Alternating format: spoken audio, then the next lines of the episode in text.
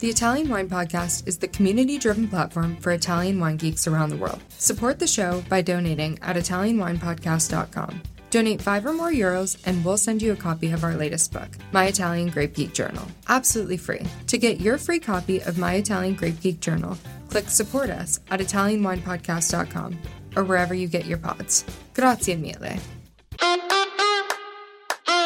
Welcome to the Italian Grape Geek podcast. Join us as we explore personal stories of travel and tasting with Italy's must know grape varietals. Chart your own course with My Italian Grape Geek Journal, your personal tasting companion to accompany the series. Available now on Amazon. With thanks to Colangelo and Partners for their generous support with this project there. My name is Stephanie Guth, and I live in Toronto. I work as the portfolio manager for the Living Vine Wine Agency, and we specialize in organic, biodynamic, and natural wines. I'm a certified CMS sommelier, beer ambassador. I hold an MBA in wine marketing and the WSET diploma in wine and spirits. I'm a WSET educator as well as teach wine courses at George Brown College in Toronto.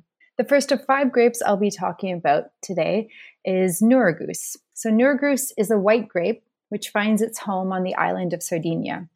One of the oldest varieties of the island, its name might come from the Phoenician word for fire, which was Nur, or was named after ancient volcanic towers built around the island called Nuraghe. In terms of some key information about the grape, Nuragus is a high cropping, relatively disease resistant variety. It's well adapted to the warm Mediterranean climate of Sardinia.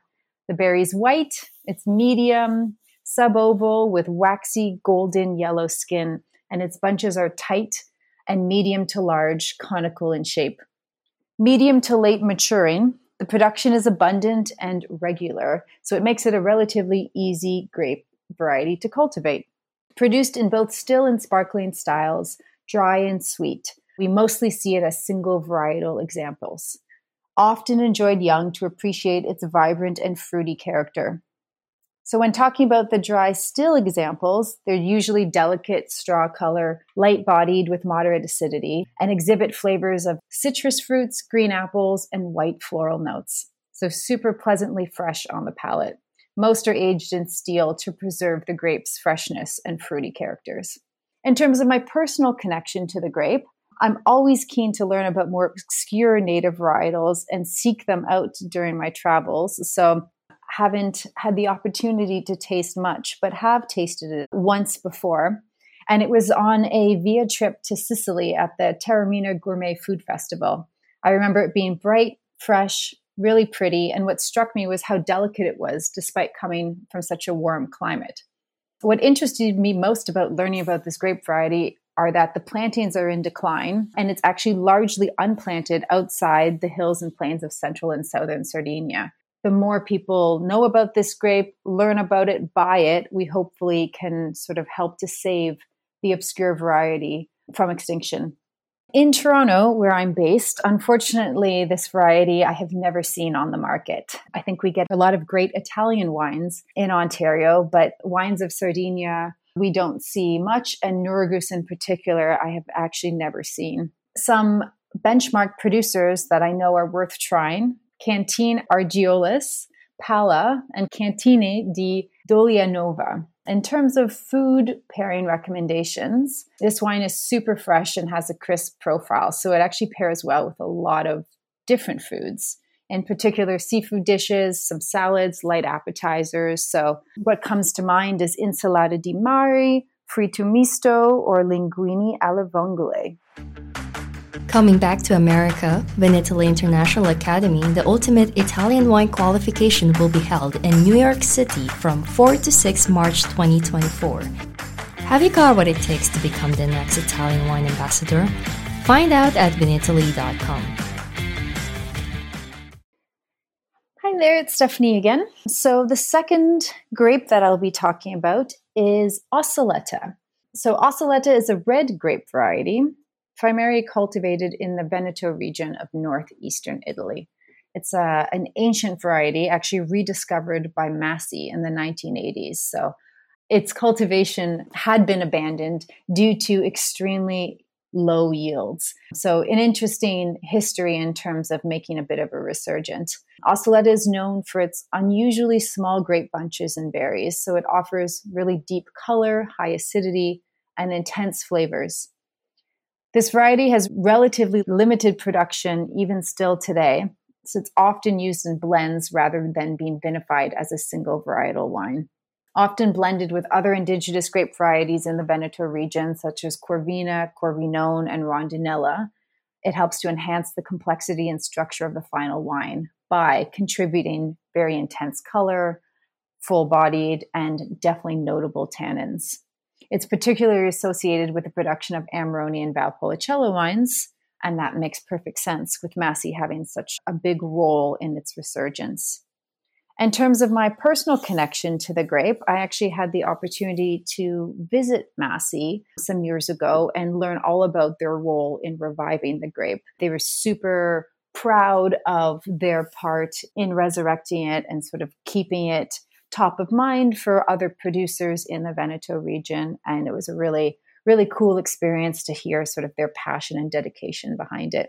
So, this trip was actually a VIA trip. It was in April 2017 and we went on a, a, group tour of the winery, which was actually really cool to see. And we had the opportunity to try a single varietal Oseleta wine. So it was definitely an experience. I think personally, a little bit too intense of a profile on its own. So it does, in my opinion, play or shine, let's say, when used in smaller proportions in a blend. But you really do get that strong, you know, strong tannin, full bodied, sort of rustic character was quite apparent when the wine was made as a single varietal wine. What interested me most about learning about this variety is the renewed interest in Oseleta as part of a broader movement in the Veneto region to sort of preserve and promote indigenous varieties. I think it's very important to have these grapes be studied and learned more about, really, so they can be used where best used, sort of thing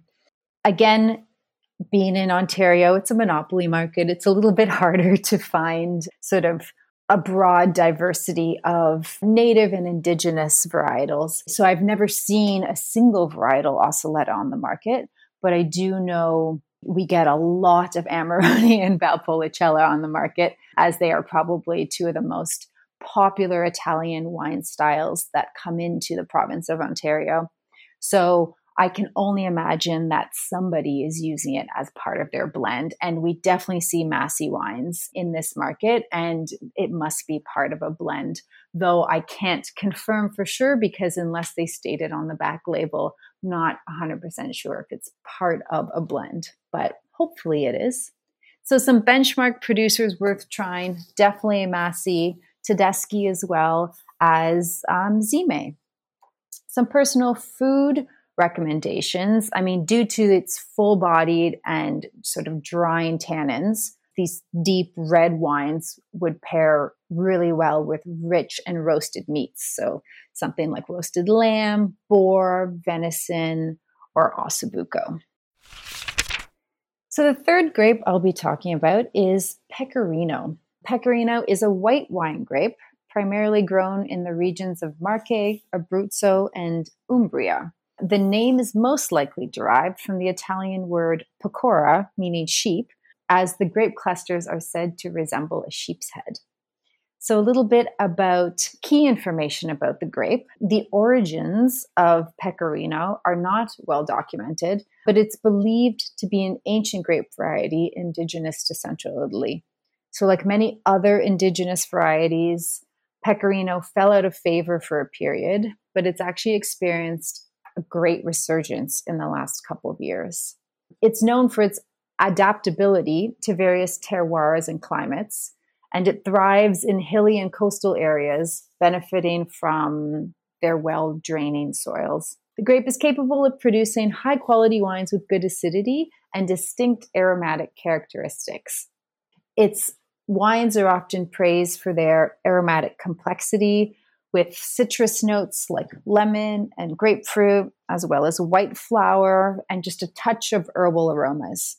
Sometimes in a warm vintage, and depending on the microclimate of a particular vineyard, it could even have hints of tropical fruit, but always display nice minerality.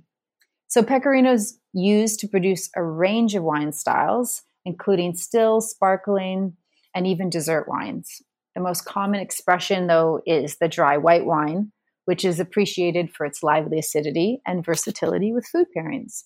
In terms of a personal connection to the grape, we actually work with some amazing Abruzzese producers like Emidio Pepe and Agricola Cirelli, who are making single varietal pecorino wines. And it's interesting to see sort of the range of prices that pecorino can come in, right? So there are some in our Ontario market, pecorino can range from mid $20 a bottle upwards to $80. So, really depending on the producer and sort of the age at which the wine is released, there's a broad span in terms of pricing. So, this is actually a grape that I've had many, many times in many, many different places, which shows you the popularity of the grape. I've definitely had it in Italy many times, but it's readily available in Toronto. I used to work in New Zealand, and Pecorino was available in that market as well. So it's really nice to see this indigenous varietals, maybe not being the most common grape variety from central Italy, but definitely having a good place within other grape varieties, let's say what interested me most about learning about this grape is sort of the different expressions of it. So we can go from something quite simple and citrusy, so easy drinking and delicate, to a wine that's a little bit more serious, showing more complexity and more minerality and real age worthy wines, as well as having um, wines with some sweetness to it. So just showing the range that a grape like Pecorino can have. Um, so it's definitely experienced a revival in recent years with winemakers recognizing its potential to produce high quality, distinctive white wines. And this resurgence in indigenous varietals is definitely part of a broader trend in Italy, and that should be celebrated. So, like I mentioned in the Ontario market, Pecorino is widely available, and some benchmark producers, being Cirelli, Cristina Tiberio, Grifoni, Umani Ronchi, Emidio Pepe, Valentini. So, the fact that so many winemakers are considered benchmark producers for this grape is really helping to keep this grape forefront in people's minds have it offered at a variety of prices. So, having it be accessible to anyone really who wants to experience this varietal. In terms of food pairings, so again, coming in so many different styles, it can pair with so many different kinds of foods. So, in terms of its freshness, bright acidity, and aromatic profile, we could be talking about seafood dishes and salads or seafood in general. So, something like grilled shrimp in the summer on the barbecue. Also, some grilled stone fruit to have a bit of a fresh seafood salad in the summer, or a pesto pasta. Porchetta would be great, a Parmesan crusted pork tenderloin as well in the cooler months. It would pair well with salads with acidic dressings, which are often very difficult to pair with, and even sort of take you to the finish of a meal with soft or salty, nutty cheeses like pecorino.